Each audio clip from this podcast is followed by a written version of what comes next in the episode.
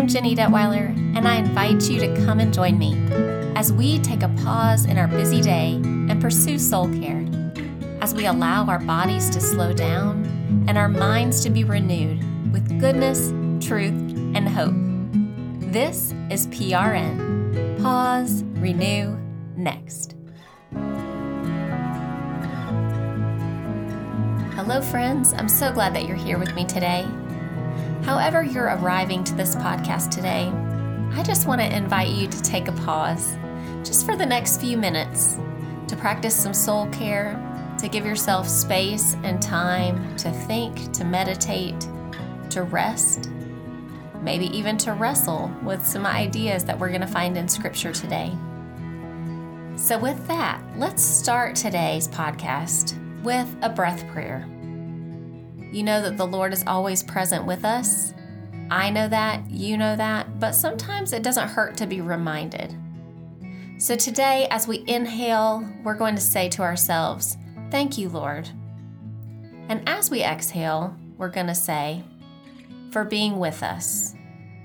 So let's do that three times. Inhale. Thank you, Lord. And exhale for being with us. Inhale. Thank you, Lord, for being with us. One more time. Inhale. Thank you, Lord. And exhale for being here with us. And if you want to do a few more of those, please pause the podcast. Do as many as you'd like. We'll still be here for you when you get back. Well, as I keep saying, our theme in the podcast this year is Tell Your Story. So even as we're looking at scripture meditations, we're looking at stories in scripture. Specifically, we're looking at parables, the stories that Jesus told about his kingdom. Now, I've heard it said that a parable is an earthly story with a heavenly meaning. And I really love that because the kingdom of heaven is already and not yet, both and. Already because Jesus brought his kingdom here to earth and started the whole thing. If we are believers and we have the Holy Spirit, we're already living in his kingdom. We just don't always have eyes to see or ears to hear exactly how that's coming to be, but it's already in process. And the not yet is his full kingdom in all of its glory and splendor, and us in our new radiant bodies. The already and the not yet. So that's the crux that we find ourselves in. And in today's story, we're going to talk specifically about who is our neighbor. This parable goes hand in hand with what Alicia Akins talked about on last week's podcast the gift of the outsider. In today's parable, we're going to be looking at an outsider story close up. If you haven't already figured it out, we're going to be talking about the story of the Good Samaritan. Now, for most of you, that's probably a familiar story. You may know it backwards and forwards, or perhaps it's your first time to hear this story. Either way, I'm going to encourage you to really open up your mind today. And by that, I mean we're going to employ the work of our holy imaginations. Now, our imaginations are great at stories. They love stories. They're always coming up with stories. That's what daydreams are all about, right? But it also gives us a lens to be able to see things in our minds as we think about them. It's what we do when we read. We make up the story and the pictures in our head. So today, instead of just reading this scripture, what I'm going to do is I'm going to ask you to hear this story not as an outsider, not as it's being narrated to you, but as if you were one of the participants in the story itself. We're going to be reading together in the NIV, Luke 10 25 through 37, if you want to read along. And the first time we read through it, I'm going to ask you to take on the perspective of the person who's speaking to Jesus in this passage. It's an expert in the law. He's coming up to ask him a question. So, just to set the stage, let's imagine ourselves that we might be a little bit of a know it all, but also a little curious. We want to know more, but we kind of have an end game in asking our question. And to be honest, I think we all are a little bit like this guy. I think we can relate. So, as I read through this story, imagine yourself being the person who's talking to Jesus. Imagine what that must be like. Imagine what you would be thinking. Imagine how this story would feel to you if you had been the one to ask about it. Here we go. On one occasion, an expert in the law stood up to Jesus. Teacher, he asked, what must I do to inherit eternal life? What's written in the law? He replied. How do you read it? He answered, Love the Lord your God with all your heart and with all your soul and with all your strength and with all your mind, and love your neighbor as yourself. You have answered correctly, Jesus replied. Do this and you will live. But he wanted to justify himself. So he asked Jesus, And who is my neighbor? In reply, Jesus said, A man was going down from Jerusalem to Jericho when he was attacked by robbers. They stripped him of his clothes, beat him, and went away, leaving him half dead. A priest happened to be going down the same road, and when he saw the man, he passed by on the other side. So too a Levite, when he came to the place and saw him, passed by on the other side. But a Samaritan, as he traveled, came where the man was, and when he saw him, he took pity on him. He went to him and bandaged his wounds, pouring on oil and wine. Then he put the man on his own donkey, brought him to an inn, and took care of him. The next day he took out two denarii and gave them to the innkeeper. Look after him, he said, and when I return, I will reimburse you for any extra expense you may have. Which of these three do you think was a neighbor to the man who fell into the hands of the robbers?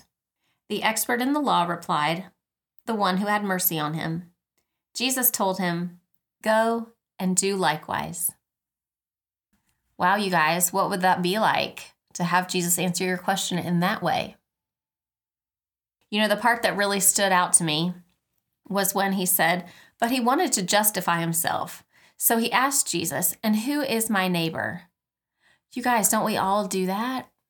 don't we all try to justify ourselves and try to get in the cracks to figure out if we maybe could qualify in a different category or if we really have to do the hard things?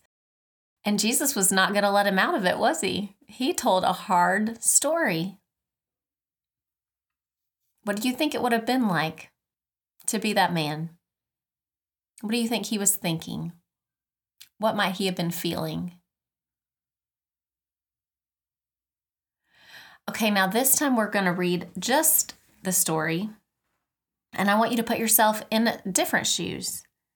This time, imagine that you are the man who has been attacked by robbers. Imagine what that would be like. I mean, you don't have to get too graphic. This is not supposed to be traumatizing, but just imagine that you're the one in need on the side of the road. And now let's listen to the story with that perspective. A man was going down from Jerusalem to Jericho when he was attacked by robbers. They stripped him of his clothes, beat him, and went away, leaving him half dead.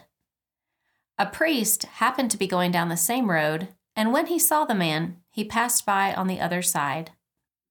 So too a Levite, when he came to the place and saw him, passed by on the other side. But a Samaritan, as he traveled, came where the man was, and when he saw him, he took pity on him.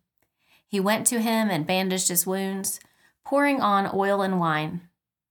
Then he put the man on his own donkey, brought him to an inn, and took care of him. The next day he took out two denarii and gave them to the innkeeper. Look after him, he said, and when I return, I will reimburse you for any extra expense you may have. What do you think it would have been like to be the man in need? What would you have been thinking? What would you have been feeling when the people who could help you crossed to the other side of the road and tried not to look at you? What would it have been like to have somebody from another country, somebody who technically was your enemy, have mercy on you, bandage your wounds, care for you, pay for you to stay at a hotel and heal?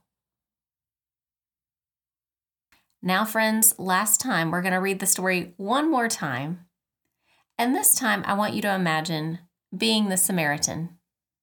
I think we could all imagine actually being the Levite and the priest, but we don't want to imagine that, right?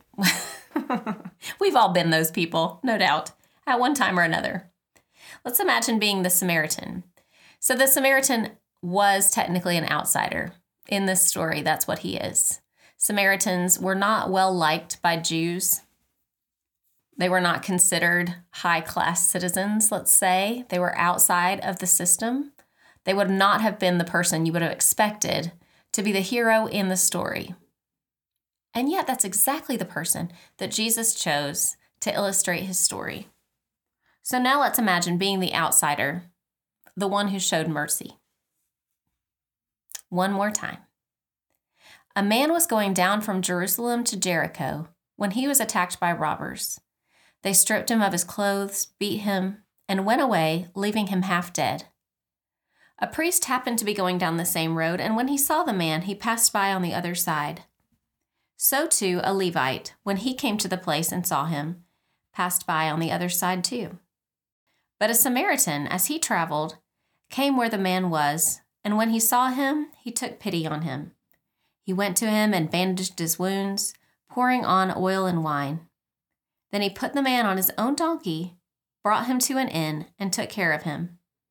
The next day he took out two denarii and gave them to the innkeeper. Look after him, he said, and when I return, I will reimburse you for any extra expense you may have. Let's think for a minute what it cost this man. Two denarii, apparently. But besides that, what, what might it have cost him? Maybe his reputation? A lot of inconvenience? Maybe a little secondary trauma from seeing this man's wounds, having to care for him, put him on his donkey? What did he gain from it? Anything? Let me ask you, friends, what is it like to hear a familiar story, but hear it from three different perspectives? I think when Jesus gives parables, they don't have a neat wrap up at the end. There's not like a one, two, three step process to go out and be a better person, right? These are questions we really have to wrestle with, we really have to think about. But Jesus kind of left the expert in that same spot, didn't he? He said, Go and do likewise. I'm sure that man did not feel comfortable with the answers that Jesus gave him. And neither do we. So, what if, friends, we keep our eyes peeled for who might possibly be our neighbors? The ones we expect and the ones that maybe we don't expect. The insiders and the outsiders, they're all our neighbors. Okay, friends, on that note, I'm not going to sing the Mr. Rogers song, don't worry, but I am going to leave you with a benediction. May the Lord bless you and keep you. May he make his face to shine on you and be gracious to you. May the Lord lift up his countenance upon you and give you peace. I'm Jenny Detweiler with PRN. Pause, renew, next. May you be encouraged on your journey with Jesus.